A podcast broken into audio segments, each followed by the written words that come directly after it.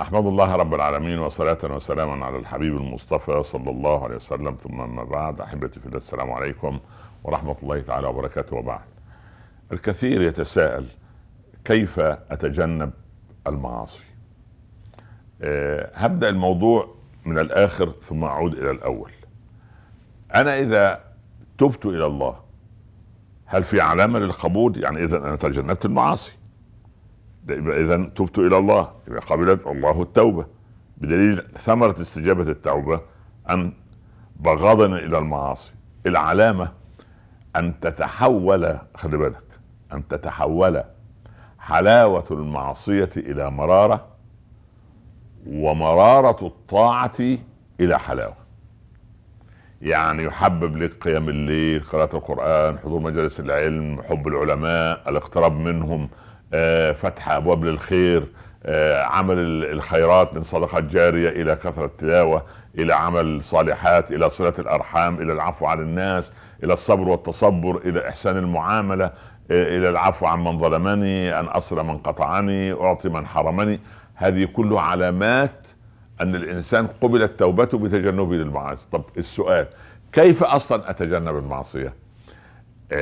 لو الإنسان يخاف على جسده لو أمسكت وأنت في شدة العطش عندك حالة من الصدى يعني رهيبة جدا يعني حر شديد وتريد أن تشرب.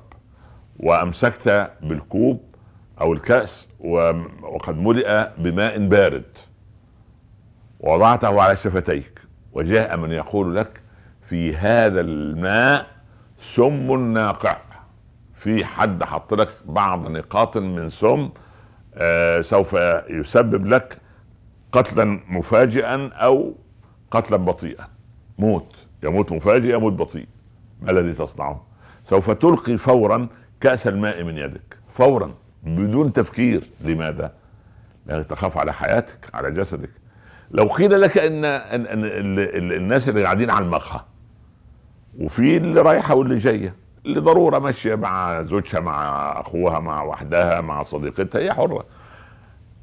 فأنت عندما تنظر لو تذكرت هذا المثل اللي هو كأس الماء البارد وأنت عطشان ولكن فيه قطرات من سم لن تتعاطى هذا الكأس ولن تشربه.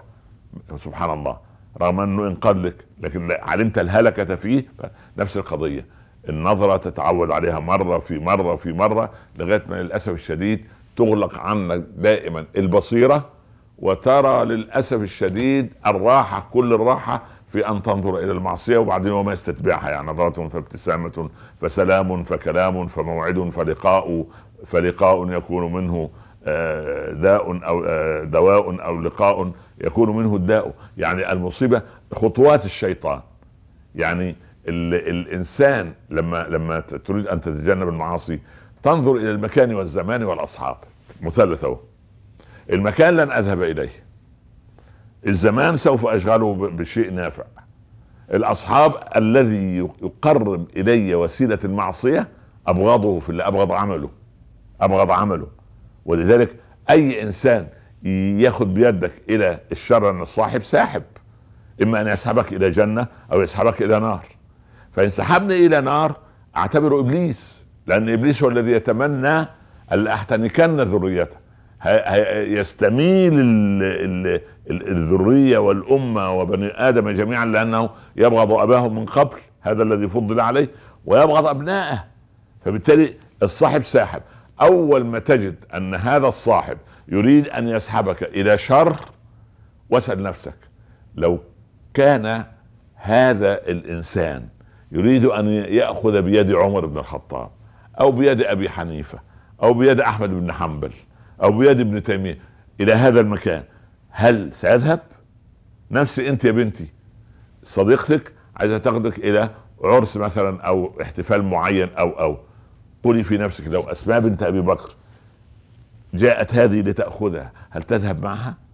فهذا هو السؤال. هذا هو المقياس.